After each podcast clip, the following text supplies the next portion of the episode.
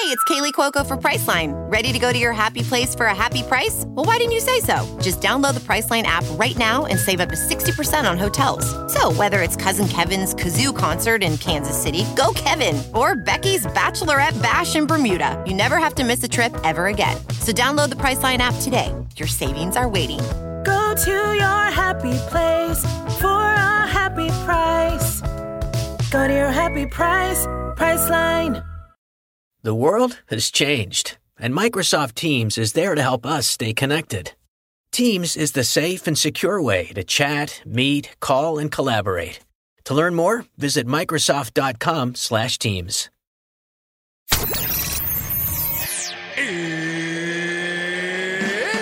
It's time! with Bruce Buffer.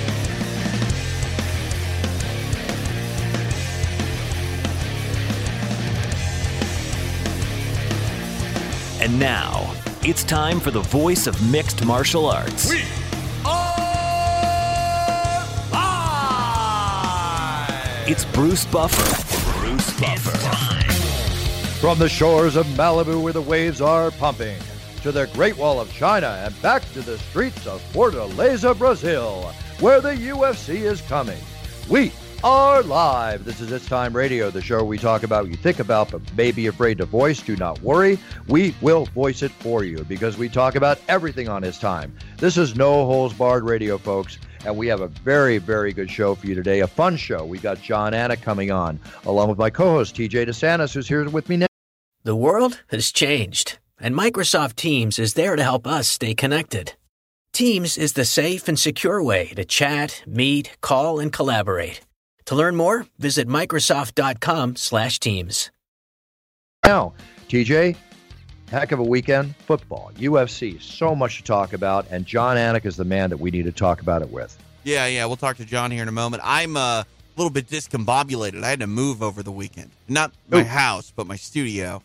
And uh, I'm all settled. No uh, no time off. You know, did shows all last week, didn't take a day off. So, uh, you know, moving a studio in a 24 hour period of time, uh, I'm just happy it's over, man. It's it's the worst thing in the world moving.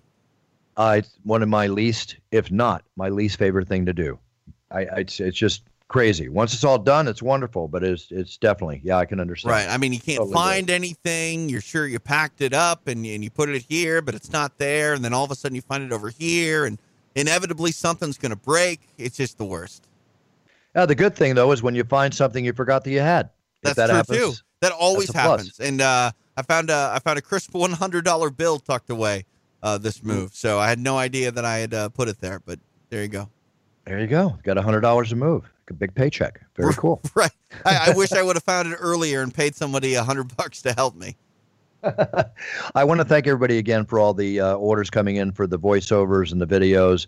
Kristen and I were so busy during December fulfilling your Christmas orders, and they just have continued to flow into the new year. So if you're getting married, you need a birthday voiceover, you want a championship introduction, you're a business podcast, you name it, Buffer does it. Just send in your request through brucebuffer.com. Kristen will answer with information and fees involved.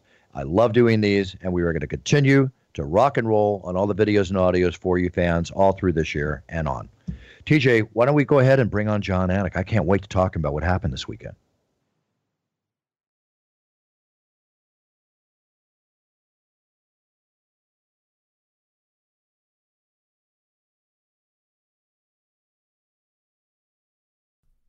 It's time! You asked for it and you got it at brucebuffer.com. Championship introductions at a special rate are now provided for all of you as a keepsake for life, like you are being introduced like a champion in the cage. Just go to brucebuffer.com. Specials for championship introductions, weddings, birthdays, voicemail, and business recordings. I'm here for you if you need me. Check me out at brucebuffer.com. And now, I can't think of a better guest to bring on the show, especially during the NFL playoffs, especially during the UFC, now on ESPN. A man who knows more than anybody knows about both those subjects. And here he is, Jon Anik, UFC commentator, Jon Anik. Hi, Jon. That is high praise, BB. Always a pleasure, my man. I, you know, I probably say this on your show every time, but Bruce Buffer calls. You got to take that phone call if you're Jon Anik. So here we are. You know. I appreciate it, especially when I need money, Jon. Answer the phone, please. Which almost happened when New England, if New England had not won that game, I might have had to give you a call. Especially I certainly the, would not be on the podcast today if uh, if the Chiefs had beaten the Patriots. That's for damn sure. be too much withdrawal, too much, too upset. Well, I mean, I to, for, I certainly wouldn't come on to analyze it, right? Because I don't, you know what I mean? It's like I don't have to, and so why? You know, the, the championship game losses, Super Bowl losses, as you can speak to, uh, they're just not very fun, you know. And I, I have a flight booked to Atlanta, and if the Patriots lose a Super Bowl, I got to get in the car and drive back to Boca Raton, Florida. Uh, it's not going to be fun. So thankfully, uh, they won, and and I enjoy talking about it, you know. Well, good. I was going to keep the NFL later, but let's let's just touch on the subject right now. So, are you saying you're going to Atlanta? You're going to the Super Bowl? So I have I rented a truck. Uh, well, I'm flying to Atlanta, and I rented a truck when I get there. I don't have a game ticket right now. I suppose Bruce Buffer should have been among my first phone calls, TJ, in terms of trying to get a connection for a ticket. But I am on the prowl for a ticket for me and my twin brother, and uh, hopefully, you know, in, in ten days or so, I'll have secured one, and, and I won't have my nose be bleeding for eight or nine G's. Isn't Oh. Brian Stann City, Atlanta, Georgia? Can't can't you hit up Stann? Oh, you can be sure that Brian Stann has already been reached out to. As yet, though, nobody has uh, been able to come through. I'm more than willing to pay face value. I'm more than willing to pay a premium. What I'm trying to avoid is paying five or six G's for a nosebleed seat. You know, but So- uh, one way or another, I'll get in the building. Let me ask you, what is the face value? What what what is they going? What are the tickets going for? Well, You first, know? I want to say that I, I said last year if the Patriots with Belichick and Brady got back to one, that I would go because the first eight they've gone to together, I haven't gone to. So it's sort of a commitment to myself. I think you can get a bleeder right now for like thirty five hundred bucks, but I'm aiming a little bit higher than that. You know, I don't mind paying a little bit more uh, for a once in a lifetime experience if I can get a little bit closer to the field. But I'm I'm just excited to be in the building, you know, and uh, one way or another, Buff will make it happen. So, what's going to be the bigger number? The money you put on the game, or the money you spend on the tickets? So, as some of your listeners may know, I, I always bet against the Boston teams to try to purchase championships. And uh, if you haven't been under a rock since February 3rd, 2002, you know that has worked out quite well. I probably spent, you know, 15000 uh, betting against the Patriots, Red Sox, Celtics, and Bruins in playoff and championship situations. You know, I had like two grand on the Chiefs, and it worked out. So uh, we're going to keep that trend going. Uh, as for the Super Bowl, you're right. My wager will now, my wager on the Rams will depend on how much it costs me to get in the building because I am married, and it's not like I can just sneak seven, eight grand under my wife's nose. You know, I'm not Bruce Buffer. You know what I mean? like I'm going to take a hit. I'm going to take a hit. I don't know. I don't know. I think you're getting some pretty big paychecks over there, but I'd be happy to do this, Johnny. The Pats are minus two. I think it's a great bet. You're saying that you are going to bet on the Rams, correct? Yes. All right, action time. We did it last year. Let's do a two hundred dollar gentleman bet. You want to give me minus? You want me to take the Pats minus two? Do you want to bet with me? Or you want to leave it You alone? have a bet. So I have the Rams plus two for two hundred dollars. Is that what you're telling me? Nice gentleman friendly bet. Yes. Outstanding. I love doing business with you, Buff. There we go. I'll love it too, especially when I collect. All right, you will. You can be sure. God, I, I feel like this is charity, TJ. I- all right, so now let's let's just talk for a second here. I went four for four the previous week on the betting side. My Eagles lost, but they covered. Um, I'm a huge Patriots fan. Was the games were amazing going into overtime. Let's just start with the first game. Big controversy in the Rams and the Saints game. Um, the Saints, you know, obviously being favored to, for the win. That non referee call, the the uh, the pass interference call that was made, has now generated a response from the NFL.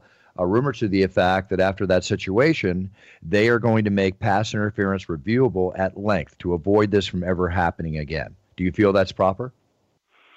Yeah, I think something has to be done. It really is tricky because the NFL has gone to great lengths to shore up its instant replay situation. You know, every scoring play is reviewed, and they're able to do it in, in a pretty efficient and economical manner, especially during the regular season when there are a there's a lot more football going on, right? Like they're making these decisions quickly in the postseason. They're only looking at one game; they're not looking at a full slate. So I think you just have to be careful, though, because if you start allowing instant replay and challenges for face masks, you know, there was a blatant blatant face mask on Jared Goff that wasn't called. Is that a challengeable play? Is that a reviewable play? And it sounds to me like you're saying it's just going to be pass interference, which I think makes a lot of sense.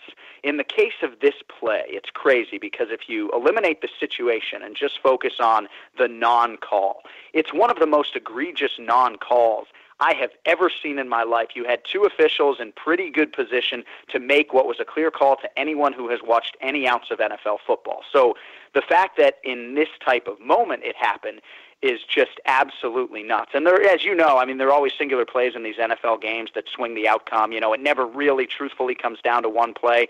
But this, in a Final Four situation, it certainly felt like it did. And uh, the officials were in place to make a call, and uh, I, I just don't know how either of those men, with all due respect, is employable anymore, especially given the res- response from one of them. You know what I mean? I, I just don't know how. You know, and, and the thing too, it's almost like, are you in your own head and not pulling the flag? I mean, what are you looking for? You know, well, it's like, oh, you can't. Go ahead. Go ahead. No, I mean it's like it's just it's almost like the setting and the situation, and the magnitude of the game got in his head, and he was afraid to throw the flag. Yeah, well, you know, refereeing was in question this weekend, whether it was in the octagon or on the NFL field. We'll talk about the octagon with Dillashaw and Cejudo in a second. But now with that call, there was also stepping to the next game real quick because of the face mask. There was a call that was made on uh, against, excuse me, there was a call that was made against Kansas City for the face mask hit that Brady took. But when you look at the replay, it was almost like me throwing a phantom punch at you and missing your face like a stuntman move in a movie that was a bad call in itself, even though I was happy right. to see the Patriots get that call, if you know what I'm saying. So yeah, back, I mean, there's yeah. there's a lot of calls that went went, went both ways, uh, and obviously, again, Brady threw an interception. There was a clear neutral zone infraction by Kansas City. If they miss that call, the Chiefs are in the Super Bowl, right? And everybody in New England is crying foul. You know, it happens. I think that's why you saw Belichick and Brady were just so satisfied. I mean, I can tell you, to a man, a fan, a player, this is the most satisfying non championship win that this New England team and brass has ever had. Because to go to Kansas City and beat Patrick, Patrick Mahomes and that team on the road in a championship game with Andy Reid, you know, they, they have a lot of respect for the people in the other locker room. I think Mahomes is going to win a Super Bowl probably next year. Um, that's a huge, huge win. And I know they haven't won anything yet, but feels like championship Tuesday to me, man. I got to be honest with you. Absolutely. And and two last comments regarding the game. Kansas City basically bageled during the first half. They woke up in the second half. They scored an amazing right. amount of points. They almost won the game. Mahomes is destined for a championship ring as well as the rest of the team. Also, the NFL. Now, I didn't know this. The NFL says the league is looking to report that a laser beam was directed at the Patriots quarterback Tom Brady during Sunday's yeah. game. Um, it appeared on Brady's like a green light appeared on Brady's upper body on multiple occasions during the game. I would right. assume if they find out anybody like that, that person would be arrested for that. Is that true or not? Do you know? Oh yeah, I, I would assume so. Anybody who does any, I mean, they're they're very strict, obviously, uh, and they need to be. So yeah, I mean, I just saw that just before we came on the air, actually. So yeah, man, it's a crazy world out there. I mean, you know, it's. uh not an easy time. Especially you think a lot about that. I think when you have young children, it's like, man, look at look at the world that I'm entering these three poor little people into. You know, it's fucking crazy out there, man. Hey, do you guys remember cra- like the late '90s? Those laser pointers were everywhere. I remember going to right. baseball games and like you couldn't go to an event without seeing them. And now we, we still hear about it, but it's it's much less frequently. Yeah, but the lasers they have now, I bet, are a lot more effective than no the doubt. they had back then. Yeah, so for sure it is a different world in that respect. Well, also too, just with the straight, you know, random violence that happens in the world, it it seems that it's it's it feels like it could be much more than just a light nowadays. You know what I mean? That's sort of what I'm intimating. Yeah. Yeah, I got you both. I hear what you're both thinking and saying. All right, let's step over to the UFC. Okay, on Saturday night was an historic night. Uh, in respect to the fact that we were having our first show on ESPN, uh, the ESPN Plus, the app, I'm still acclimating myself to it. Um, my mother was able to get it on TV, so if my mom can get it on TV, I think anybody out there can get it on TV. And, oh, you're selling Connie short. yeah, exactly. Oh, she's brilliant. You know that. I know you're her biggest fan, Johnny. she's sharper than I am, as you always say. well, the numbers came in. 568,000 new ESPN Plus subscribers between Friday and Saturday, 1.4 million, uh, basically on a metered market rating, watching the shows, uh, the highest rated UFC preliminaries ever watched uh, since at least 2013. I would say that the brass, Dana White, everybody, Patrick Whitesell, Ari Emanuel, I would say everybody's pretty happy with those numbers. Wouldn't you, Jon? Yeah, so if half of those subscribers stay on for a year, you know, some might be do the trial for the one free show, but let's just Yeah. lowball it and say half of those people are subscribed for a year. That's seventeen million dollars, right?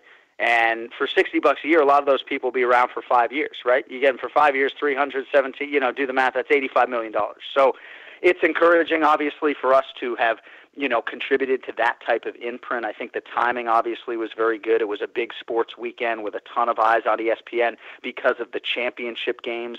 So I don't know if it was strategic, but I think they were pushing UFC when there were a lot of eyeballs there, and a lot of people looking to run clock on the eve of Championship Sunday were were watching the UFC. So. uh you know, overall production, uh, was pretty good. There were some things we could have done better, but you know, we've we haven't had a perfect show yet, and we never will. So uh, it's ex- it's exciting for me to have the first one in the can. Obviously, I think there was some extra pressure, and uh, you know, like my my TV scripts took me forever. You know, just a lot of different elements and and new slugs and and things for me. Um, but yeah, man, I thought it was great, uh, and I'm glad it's in the can.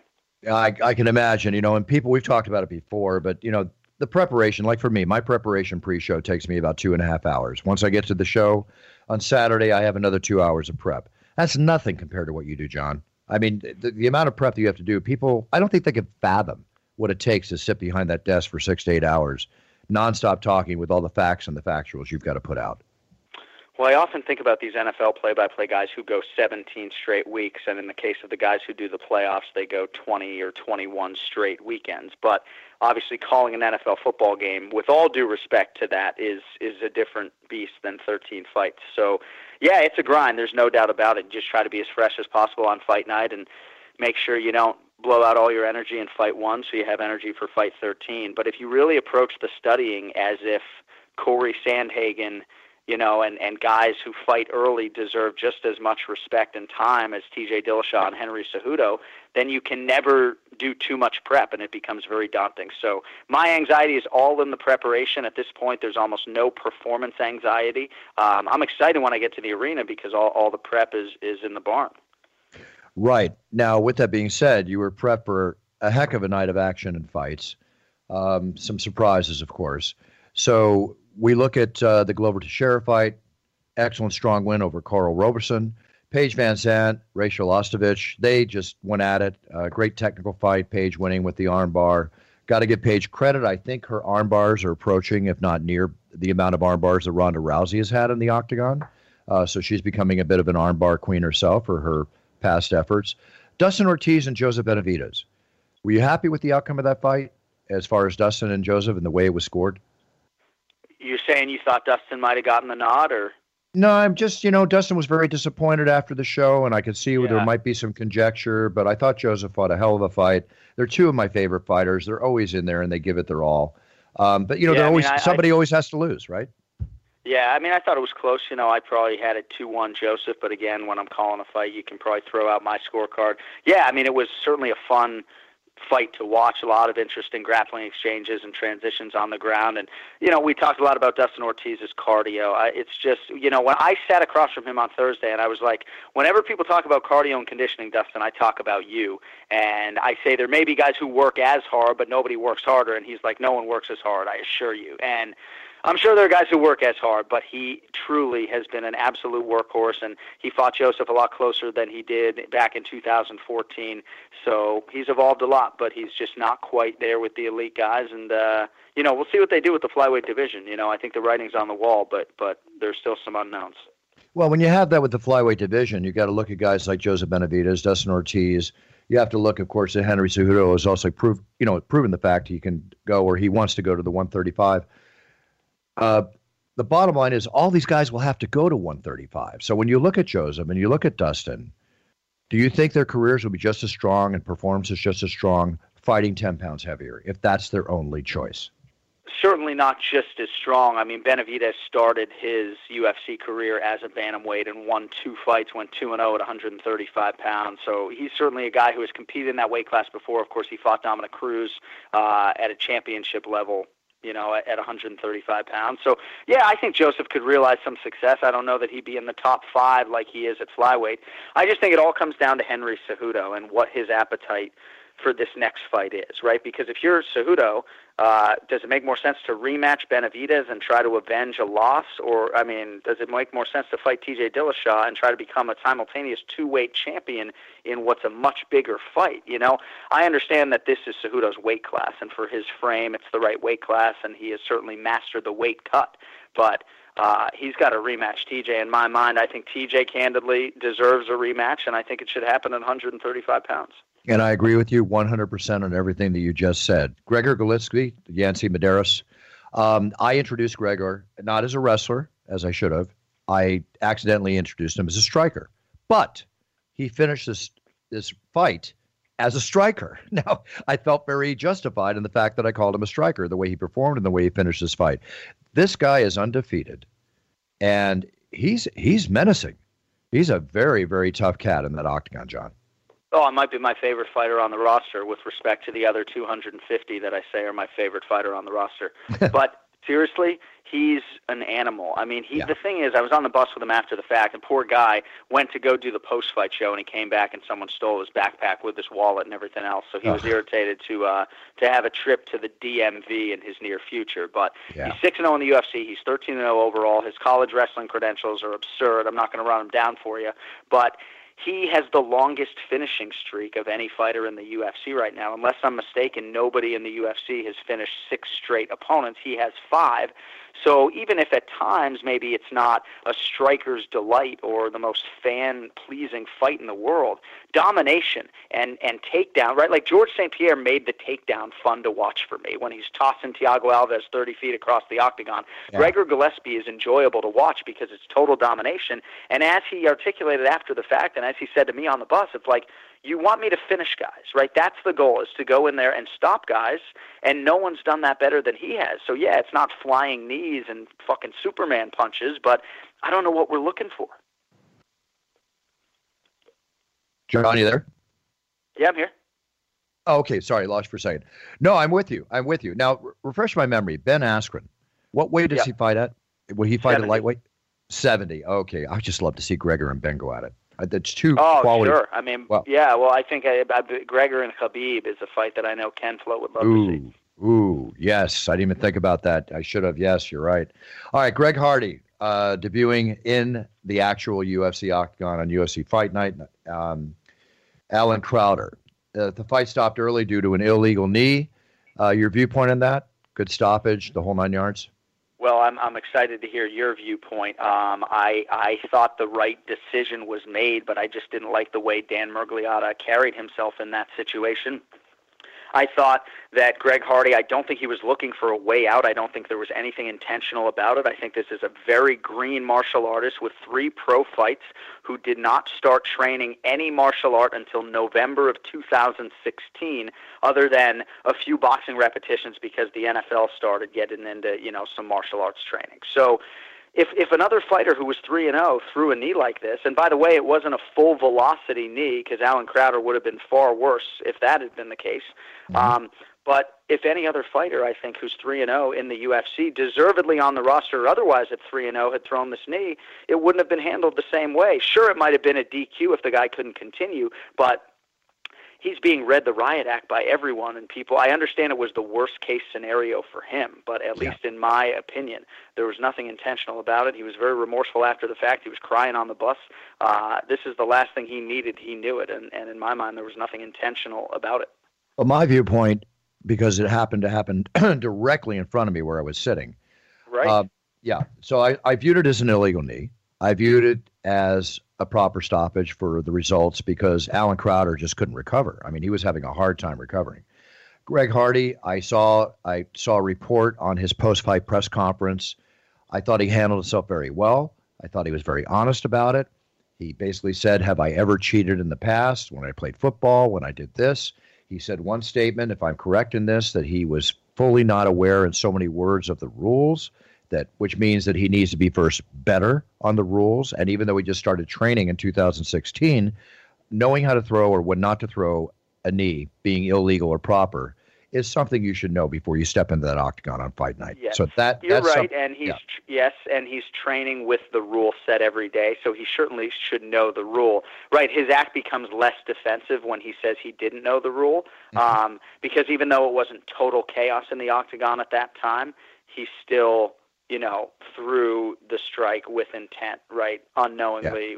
In my mind, so yeah, man. I guess I just felt like Dan Miragliotta was like emotionally invested, which a referee should never be. And call me crazy, but he just it almost seemed like you know he shouted for everyone, including Crowder, to hear you know in an angry manner, like, "Hey, if if if this guy can't continue, I'm disqualifying that guy." Almost as if his inner monologue was because of of Greg Hardy's past transgressions outside the octagon. Um, I'm going to tell the world right now that he's getting. It was almost like Miragliotta wanted to DQ him. Um, I just, I don't know, man. That was really surprising for me to see Dan so emotional uh, in there. Dan was upset when I got in the octagon. I mean, he was upset about the the the knee that was thrown. He was upset at Greg the whole bit, but he was you know doing his job as a referee. But I will say, like you're saying, uh, I saw Dan a little more emotionally uh, into this decision than normal. But you know, he is one of the best referees out there. They are the sheriffs of the octagon. But there's a lot of refereeing questions, like I said, both in the NFL and on this night in the UFC. Um, Greg Hardy and Crowder was very entertaining to watch. I, I wanted to see it go further. What happened happened. Obviously, they'll both be back. Now let's talk about the flyweight title fight. We have a double belt champion in T.J. Dillashaw. We have a single belt champion defending, reigning the flyweight title in Henry Cejudo. Gets stopped at 30 seconds or whatever it was by Kevin MacDonald, who's also another very fine referee. Let's have your take. Was it stopped early? How do you feel?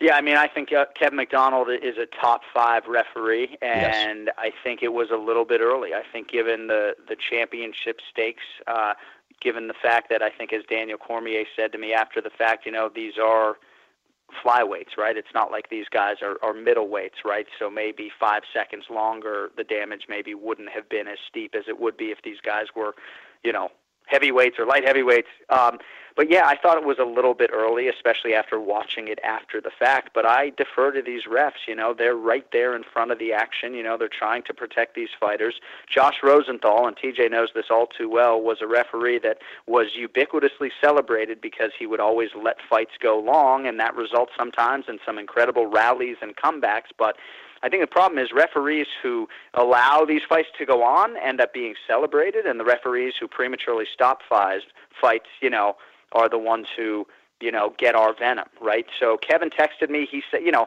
he just they don't want to be a part of the story, not unlike a play-by-play announcer buff, right? Like they he he just wants it to be drama-free at the end of the night, and uh, he stands by his decision, but he just feels bad that they're talking about him. Yeah, I understand, but as I always say, all publicity is good publicity. Just spell my name correctly. But you know, in the case of a referee, there's a reputation. Um, They are the. I've said it before, and I'll say it again. One of the toughest jobs, aside from your job, Jon, and I consider it to be a, a hard job. You've got to be on your toes and ready to go when you're behind that desk. When you're in that octagon and you're the referee, and it's all about fighter safety. I'm for it. You're for it. I don't even need to ask you about it. They make the decisions. We can't quite, well, we can question them, but we have to abide by them. Is the way it goes. So that was just it. I got to see another fight between these two warriors. I was I was bummed as everybody was bummed. We knew it was going to be a pure six, highly skilled brawl, highly skilled MMA fight. Five rounds, four rounds, three rounds, two. We got 30 seconds. Disappointing, but Henry Cejudo, major credit, Jon. He came out fists flying. This is not the way Henry Cejudo normally comes out for a fight. He attacked Dillashaw like a lion, and and uh, he got on top of him. You know, I get him all the credit in the world.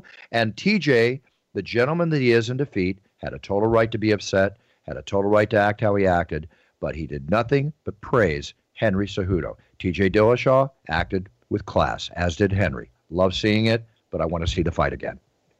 Yeah, I, TJ at first, you know, I don't think uh, handled it as well as he would have liked to. And, and I know in my post-fight interview, uh, maybe when I suggested that he was all class, it was a little bit of a reach, even though I was speaking more about, I think, fight week and and in a broader sense. But he went on Henry's Instagram the following day and was like, "Congratulations! Sorry I wasn't more sincere the night before. I just think they need to fight again, and that for TJ absolutely has to happen. For Henry, um, you know, praise the Lord, man. I mean, all credit to this guy. He deserves it. Uh, he had a very specific game plan, and even though I haven't heard him speak to this after the fight, um, I think that was his game plan, right? Which was to go out there Yeah. and, and really try to dictate what happened, especially early, and to strike a little bit with TJ. I mean, a lot of people suggested he had heavier hands, and that TJ's chin has been cracked by John Dodson and cracked by Cody Garbrandt, and others at times. So, um, you know, I think there was some segment of the fan base that wasn't totally surprised by this. I mean, certainly the 32 seconds on the clock, but uh, just great for Henry. You know, he's done everything the right way. He really has. I the only thing you could ever knock on him was that early on in his career he wasn't, you know, handling the weight cut as well as he could. But uh, he's a great ambassador for the UFC. He really is, and. I, I would like to see them keep the division for him because I think he could be a long, long reigning champion. And uh, I don't know. I just I like hearing him talk. Uh, I like everything about him. Yeah, I do too, and I share those same sentiments. And no matter how you cut it, he's an amazing, historical, accomplished athlete. You know, gold medal, both in uh, the Olympics and gold around his waist in the UFC. Who the heck has, else has that, right? Amazing. Crazy. It, it Crazy. really is, and it's so funny how life works because middle of last year, Daniel Cormier becomes a two-division UFC champion. He wins the heavyweight title to go with his active current light heavyweight title. He's on top of the world, right? And then a few months later, you know, Henry Cejudo is in the National Wrestling Hall of Fame and ends Demetrious Johnson's reign to become the only guy with Olympic gold and UFC gold. And then he does this, right? It's like I, I was joking on the broadcast. I said, "Thank God Daniel Cormier got his 2018 Fighter of the Year award out of the way because uh, Cejudo is closing fast." You know, it's it's just funny. I sort of bring it up in the context of DC being on top of the world. And then, man, look at Cejudo. I mean, what Daniel Cormier? He has eight UFC belts at home. I bet he'd give you seven of them for an Olympic gold medal, if not all eight. Uh, absolutely. Being the kind of competitor that an athlete that Daniel is, I have to agree with you. Well, it was a heck of a night, a hell of a night. Um, looking forward to the next one. We're now in the family of ESPN. I believe it's going to create more eyeballs than ever for the UFC as it grows, you know, in trajectory over the next year, you know, five years that we've been contracted with ESPN. It's going to be a very exciting ride, Jon. You and I have first class seats on that bus, and I'm going to enjoy every single minute of it with you. No question. Um, yeah, man. with this, I want to go into another story here, real quick. Uh, this involves a UFC fighter, and this is something that's kind of heartfelt. Heartfelt. Fabricio Werdum. He's not fighting in the UFC. He's going to be fighting in uh, in EBI. Correct, TJ? Yes, February 22nd, he's doing uh, combat jujitsu. Right. Well, I don't know if you guys heard about this or not, and this is really praised. He's a great guy. I know Fabricio, one of the nicest human beings I've ever met in my life, uh, both as a fighter and both as a man. The former UFC heavyweight actually saved the life of a drowning teen on Sunday at Torrance, California beach. He was on the beach with his family having a picnic, and he saw a rescue effort when the lifeguard was going into the water and without hesitation dove into the water to assist. The fighter saved, the lifeguard saved one, a lifeguard in a boat saved one teen, while the fighter saved another because he realized the lifeguard couldn't handle both, um, save, saving both individuals. So basically, he went out there, he grabbed one of the uh, red cans, what we call them, I used to be a lifeguard, we call them cans, but they're basically foam, and he swam out about 75 yards out and saved a young boy with the orange buoy. He slung it around his chest and he went, went right out there. Good for him. That's I love hearing these stories.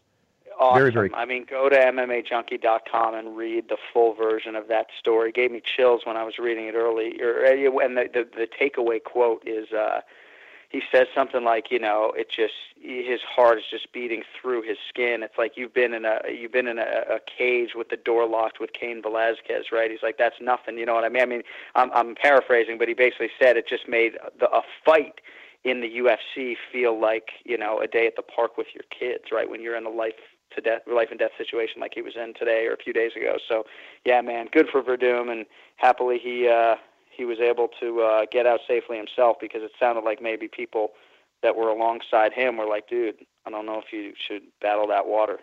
Well, exactly, because the waves actually were large that day. So you know it makes a whole different world when you're swimming out in the ocean. So good for good for Mauricio. Very very cool. Jon, we we're going to go over some news. Do you have to go? Do you have ten more minutes, or you got to go because I there's a got couple? ten minutes. All right, cool. Christian Ronaldo. Christian Ronaldo has been ordered to pay a $21 million fine as punishment for tax fraud. He didn't report some. He made 90 million last year, right? But he didn't report 16.7 million in income that was made from his image rights in Spain. So he was facing a 23 months prison sentence, but he hammered out a deal to save himself. So, you know, I guess the rich get richer or whatever. It's amazing. You have so much money, you don't pay your taxes, you hide money, whatever his reasoning. He's got other issues too. He's being sued in the United States by a woman who claims um, she was raped by him. I have to say it. It's what it says in the news in a hotel, uh, Vegas hotel room in 2009. So definitely uh, one of the greatest soccer players ever. But pay your taxes, Ronaldo. Pay your taxes. Avoid this kind of stuff. You don't need to go to yeah, jail. Yeah, and time is money, right? I mean, he's got to deal with all of the legal stuff. And come on, dude. Oh, huge money, huge money. And there's no soccer in jail. I don't think. I don't think it'd be a fun time. Are you into sharks? TJ and I talk about all the time. They reported a legendary, the biggest great white shark, or believed to be the largest on the planet, was spotted by divers as it fed on a whale carcass off the coast of Hawaii. They got footage. One of the divers got in and swam beside it. That's balls of steel.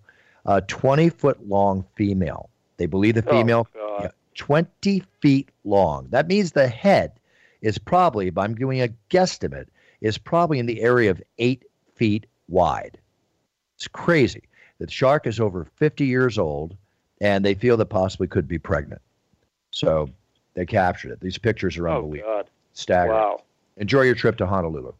Have a good I'm telling. Well, right. It's like I'm sitting here in Florida, looking out my backyard, and the sign says "Beware of gators, resident fishing only." You know, um, and it, now you're just, I just, you're scaring me, Buff. I, I love Hawaii.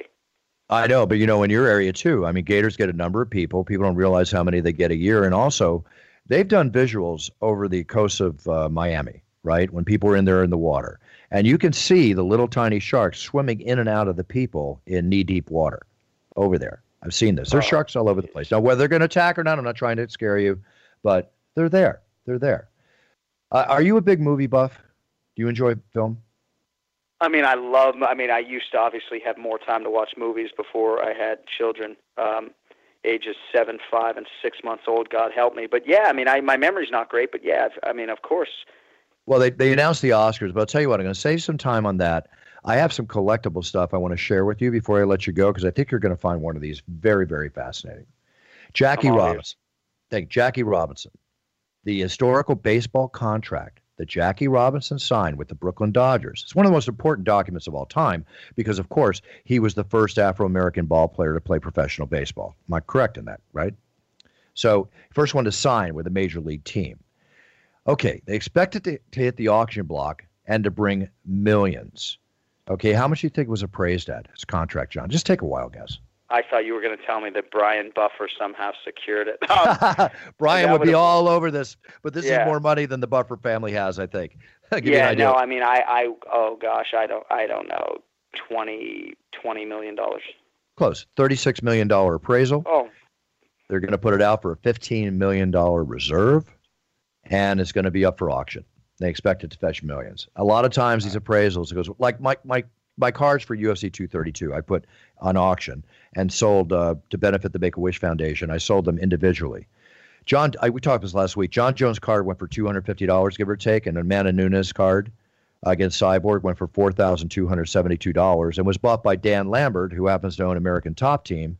But he was on the show and talked about it. He put his son and they did the bidding and they got in a bidding war. You never know what these things are going to go for, ever. that's amazing. Amazing. Now, another another interesting thing here. You're familiar with Kenyan Drake? I mean, he's down in your territory. Okay. Kenyan Drake's, they call it the Miami Miracle Ball. Are you familiar with this ball? Yes, and the story. Yeah. Okay. So basically, it's a great investment for anybody who won it. Um, it's definitely a blemish on Tom Brady's career. That's why I figured you would know it. That ball just sold for eighteen thousand dollars. Yeah, and Tom fucking Brady is preparing for the Super Bowl right now. Yeah. Exactly. Exactly. So um, they can have their Miami Miracle. And what's so interesting about it is because that play prevented the Patriots from playing the Chiefs at Gillette Stadium two days ago, right? Had that play not happened, that game would not have been at Arrowhead. And it's so goddamn satisfying. I mean, I sound like a complete asshole right now, but it's so satisfying to go to Arrowhead and to win the AFC championship in a year in which the AFC was really tough, man, with the Ravens and the Chargers and obviously the Chiefs. Um, to get out of the AFC this year has me very excited. So, uh, I, I mean, uh, TJ, how am I how am I supposed to react when he starts trotting out this Miami Miracle stuff? I'm down here in South Florida, trying to shield myself from all these Ryan Tannehill jerseys. I don't know what you want from me. I, I this one especially for you. Two more, and these this is up Brian, uh, my brother Brian Buffer's in my alley. Brian being the huge collector that he is of World War II artifacts, military guns and artifacts, rifles, swords, everything, as well as myself. The World War, the historical World War II document, the original surrender agreement by Germany that ended World War II in Europe, is going to be on sale now for three point five million dollars. We have many, many documents from World War II, some worth tens of thousands of dollars, but 3.5 million, it's amazing. And I, I would say that's worth 3.5 million. Definitely. You know, if if your brother, I don't know how much you talk about your brother's collection, and Bruce has a tremendous collection in his own right, but we used to have a, a collectible show on a radio station that I was the program director of, so I got into it a little bit. Brian Buffer, man, I mean, he has an absurd collect. I, you know, I'm sure there's some some gems in there that he doesn't even know are worth you know six seven figures. You just don't know right? No he doesn't know. I mean he knows but it's like he'll pull stuff out like he put a few things on ebay uh, the last month of last year two last couple months. He pulled them out of a drawer. You don't even notice them missing. And he moved like about ten to twenty thousand dollars in product on ebay. With just, the, yeah just did it I, mean, I, don't even notice it i went at his house you don't even notice it it's impossible he's got it's not just home he, he has so much he's got them in vaults he's not going to keep them at, at the house where it's dangerous he's got a few items there but he's got his stuff socked away as i do too one thing also i had a big collector i've told you before of wax packs of unopened wax packs and right. TJ, we've talked about this. The 61 Fleer wax pack. I have two of these. I paid $1,100 for each of them approximately four years ago. Last year, they sold for $2,100. Now, one just sold last week. And I always tell you, they go up anywhere from 20, 30, 50%, sometimes even 100 I've seen it happen. Just sold for $3,305, and it's PSA graded 7, which is one grade less than what I have which means that my pack can maybe go for four. I paid $1,100 for this four years ago. That's almost a 300% return on my original investment. People, I'm telling you, save, collect, but the old stuff, supply and demand, is worth the most money. Incredible. It, it's interesting too when you have young people, right, kids like I do, and you buy certain toys and they become sort of all the rage. You know, you find yourself thinking long term and thinking, "Hey, I wonder if I buy like 50 of these unopened and just stash them away if they might be worth something someday." And uh yeah, it's it's it's fascinating. It really is. And uh I don't know. I always try to tell Bruce or Brian, like, dude, don't be afraid to sell that one, man. You know, because the collection is so vast. Well, you, it's just like anything else. You try not to get emotionally attached, but it's really hard. I mean, I, was, I wouldn't move anything in my house unless I have to, you know, or my my areas where See, I I'm keep far them. less emotional, I think, with my stuff. You know, um, even now that I have a little boy, um, I just don't know. I mean, because I the baseball card inventory that I have is pretty obnoxious, you know, but they're not all nicely packaged up like yours. But um, I always thought, you know, I got all these boxing gloves signed by, you know, because every fight we would go to, we get a signed glove by both guys. Um, I guess I just never. Uh, got too attached to any of it. You know, I'm more attached to your poster collection than anything I have under my roof. To be honest with you. so am I, Jon. so am I, and it's understandable. Keep it that way, Jon. There will be the ones that you get attached to. You'll know it when you see it. You'll feel it. Yeah. And it's and it's all good. Jon, it's always great to have you on the show. I want to let you get back. You got a lot to do, I'm sure. But now you've got time off, right? I mean, we're not going to do anything till Melbourne, correct? Yeah, it just depends how you quantify the time off. I mean, by doing your podcast, I got out of bath time. I still got to do bedtime tonight. Um, it's chaos, man. It's almost like when I get on the road is my reset because when I'm home, it's complete chaos right now. But I wouldn't have it any other way. And the kids are good. Everybody's healthy. Everybody's happy they're good, man. I mean, I don't like babies, so I, you know, I, it's, it's like it's hard having a little guy. Like I, I know my wife wants me to cherish these days and and sleepless nights and everything else, but I, I'm excited when I can put him down and tell him to fucking scurry and run along. You know, I mean, I don't. I am very excited for him to be 12, 14, 16 months and be a little bit older. I, I'm not shy about it. I do not like the baby phase. He's cute, but he's just like a little heater. It makes me hot. Jon, I just I, I, would like to have the chance to go with you to one of his future little league baseball games. because I'm sure you're just going to be such a great dad when it comes to your kid playing sports. I'm going to be so old they're going to think his grandfather's there. But yeah, I'll be there. no, no, no. I'll be the one they think his grandfather's there. You're still going to look fine. Don't worry about it. Hey, listen, Mama Buffer and Brother Brian, they both knew you're coming on the show. I called them, you know, before you came on, and they said to please give you the best wishes. And of course, Mama Buffer will be liking your Instagram posts for many, many, many, many months to come, uh, years to and come. And how about too. the fact that I shouted them both out unprompted? Hopefully they listened to It's Time. Listen, Mama Buffer, one of my biggest fans and listeners. You know, I, I talk to her before and after every show, and she actually talks about the fighters. You know, she goes into it. Yes, Jon, she's gonna. When I tell her you're on the show, which I already did, trust me, she can't wait till Thursday. She'll be there. All right, well, tell her I'm sorry about the foul language, and I will leave you with this. It was reported today that the UFC is returning to Miami, Florida on April 27th. Wow. There you go. Drive to work. That's, that's a fucking home game right there. I'm, Oh. Well, I love Miami, so I'm going to ask Zach Candido if he'll get me a hotel room for a couple nights, even though it's only 45, 50 minutes away. But um, they're reporting Yoel Romero, Paulo Costa, potentially for the main event. This is very, very exciting. Mixed martial arts is enormous in Florida, and you need to bring the right fight to Miami. Um, This, I'm jumping out of my skin. I'm so excited. No, I'm jumping too. We haven't been to Miami in years. No, years. it's going to Oh, 50, 14, 16 years. Yeah. And again, as far as the hotel room, listen, when they come to LA, that 40, 50 minute drive can easily become two hours. You never know what it's going to be. The hotel room will be not be a problem, Jon. Not be a problem. Yeah. Hey, if you I'm want to utilize that UFC Fight Pass subscription, the last time the UFC was in Miami was UFC 42, where Joe Rogan was forced to do play by play with his color commentator, Phil Baroni. And uh, they've had better nights, let's just say that. But Boy, does Wow, that does the that bring back memories? Yeah, what an historical comment. I remember that now. Wow. yeah, Baroni I says, quote, ah, he shot his load. This one's over. All right, oh, sounds how good. times have changed. Hey, you'll appreciate this, Jon. I'll let you go. The LA City, you know, we had 600,000 600,000 students that could not go to school for the last week because the, the teachers went on strike. Rupert, my uh, nephew, my boy, being one of them, just announced settled the suit. Everybody goes back to school tomorrow. Kristen is very happy, very happy. Oh man, and that's as a parent, uh, you c- in a lot of respects you can't wait for Monday. It's crazy, but Yeah. you know, like I said earlier, run along now, run along. We'll see you later. You know, I mean, I sound like the worst father in the world, and I'm not, but it, it's you know, it's real, man. It really is. It's it's the the greatest joy and pain you will ever experience. Jon, for the listening audience, before you sign off, I just got to tell you, you're one of the greatest dads in the world. I've been with you on the road out of the country, and you cannot wait to get home to see your wife and your children, of all of which you love more than anything. Good for you, Jon. Well, thank you, man. Yeah, Good no, first flight out always, man. Always, always good to be with you guys, and, and we're happy with our podcast. We got TJ DeSantis back at the controls, thank God. So uh, it's been a good start to 2019. I'm excited for Melbourne. That is a massive, massive fight, and uh, little recreation time in Melbourne as well. So uh, I'm excited to get to Australia. Exactly. And you're with us because you're now you're part of the Revolver podcast family. Isn't it pronounced Revolver? Or Revol- I've been I'm saying Revolver.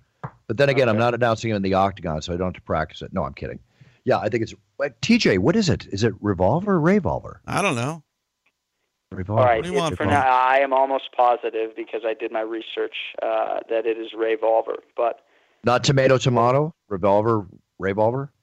Yeah, I think it's it's Revolver. Um, but we're excited to be a part of the the family. That's for sure. Jack and Tracy, we love you. We'll get the pronunciation right long term. Don't you worry. Absolutely. It's only been a year, but I'm getting it down, Jack. I'm getting it down, Tracy. I'll make sure it happens. All right, Jon. Have a great day. Love you, brother. Take care. Say hi to everybody for me, will you please? Love you too, buddy. I will. Thanks, guys. Have a good week. See you, Jon. Take care. Thanks, Jon. Always, as always, fun to have Jon Anik on the show. So, with that being said, I want to go over one last thing, TJ, before we leave. If I can find it, what did I do with it? And it's about the it's the Oscar nomination. Oh, I thought it was just your adoration for me, but that's fine. Oh, that goes without saying. Come on, but I can't I can't butter your bread too much every single show. True. So let's let's go to. You can butter mine though if you want. Come on. Uh, I mean, Hello? come on, Buff. You you don't need it. Like you're you're uh, you're drenched in butter. Okay, thanks. All right. You, you're uh, shrimp scampi. Shrimp scampi, I'll take it. I can't find the nominations here. Darn it. I just want to get the best picture ones. That's all I want. Okay, best picture nominees Black Panther.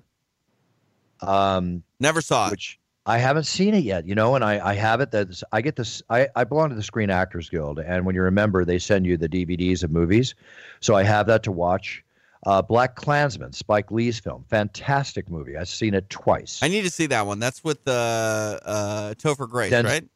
Uh, no, yes, uh, Denzel and Denzel Washington's son is Oh, the yeah. lead actor in the in the film. He's great in Ballers. Oh, he's he's an excellent actor. Wait, Yeah. I mean, I've seen him in a couple films. He does a great job. Bohemian Rhapsody, uh, nominated. The Favorite nominated. Green Book, Roma. Another film I knew would be nominated, which is A Star Is Born, which is getting rave reviews for Lady Gaga's performance, and a very disturbing yet must-watch film if you're politically inclined or interested in what's going on in in our country's government or in the past is the film Vice about Cheney. That will open up your eyes to a lot when it comes to politics. Let me tell you. So very, very cool to see these coming up. I want to see if I got the best Oscar actor. I'm sorry I didn't prepare for this properly. I don't have them all here. Anyway, right. the Oscars. You, you the had Os- him. I know you had them, but you know, you get Jon on, we get in the groove, and then show. Oh, I got it right here. Got it right here. Got it right here. Ready? Gotcha. Christian Bale, who plays Cheney in Vice, amazing performance, best actor. Bradley Cooper for A Star Is Born. William Dafoe, longtime character actor, nominated for At Eternity's Gate. Rami Malek, who plays Freddie Mercury in the Queen biopic Bohemian Rhapsody, and Viggo Mortensen for Green Book. There you go. Best actress.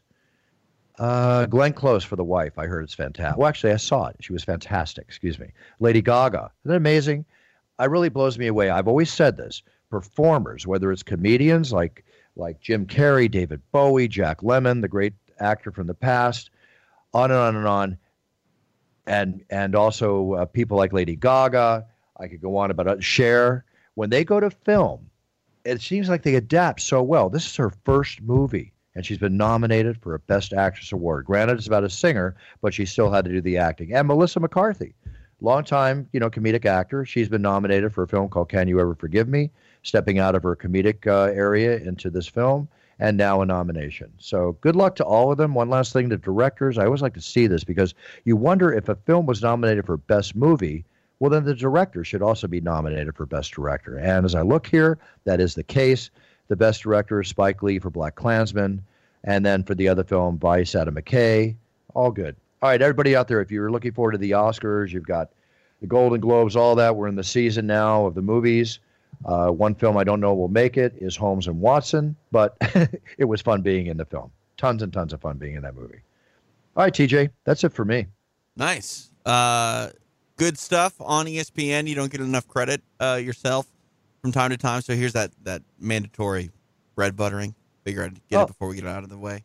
Um, Thank you. Yeah, no, you, great job. It was awesome seeing the UFC on on ESPN and uh, the numbers that you and Jon uh, talked about. Uh, I think reflected uh, what big deal this actually is, and uh, it's great, man. It's awesome. I'm tickled pink. I, I look to the future as nothing but looking to the future. Can't wait. Tons and tons of entertainment coming, not just for us and our work that we do, but for all the viewers and around the world that love the UFC. It's so much to come. So, so much. All right, everybody. TJ, tell everybody they get a hold of you as we always do, and then we'll move on. Yeah, uh, at TJ DeSantis on Twitter, at TJ DeSantis on Instagram. Um, you know, I don't know. That that's it. Instagram Twitter. Hit me up if you want. Otherwise, uh, uh, check out some of my stuff on Patreon. We cover mixed martial arts and a variety of shows. Patreon.com forward slash between rounds. Sounds great. And for me, uh, Twitter at Bruce Buffer, Instagram at Bruce Buffer UFC. I enjoy the feedback I get on the posts that I make.